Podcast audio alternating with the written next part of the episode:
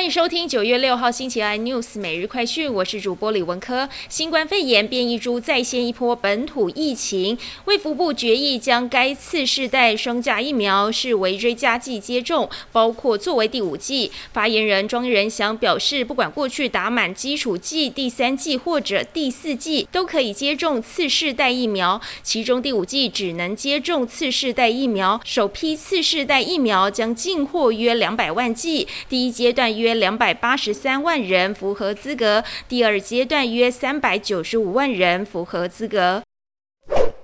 竹科管理局今天指出，宝山二期扩建计划进展顺利，征收土地大部分完成，已经展开公共设施的建设。台积电二纳米厂也开始进行整地的作业。台积电规划二纳米制程技术将在二零二五年量产，将采纳米片架构。台积电总裁魏哲嘉日前在台湾技术论坛中强调，台积电二纳米将会是密度最小、效能最好的技术。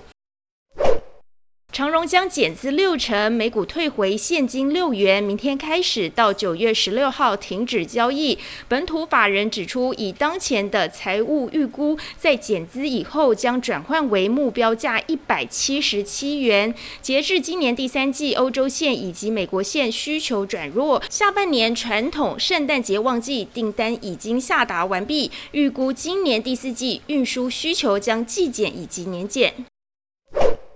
芬兰能源与清洁空气研究中心研究，俄罗斯在入侵乌克兰以后的六个月以内。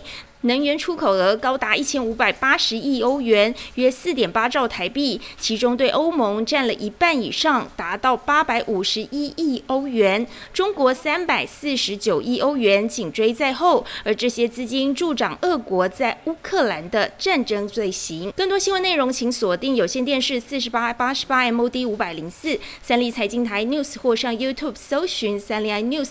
感谢台湾最大 Podcast 公司声浪技术支持。你也可以在 Google Apple、Spotify、KKBox 收听最新 iNews 每日快讯。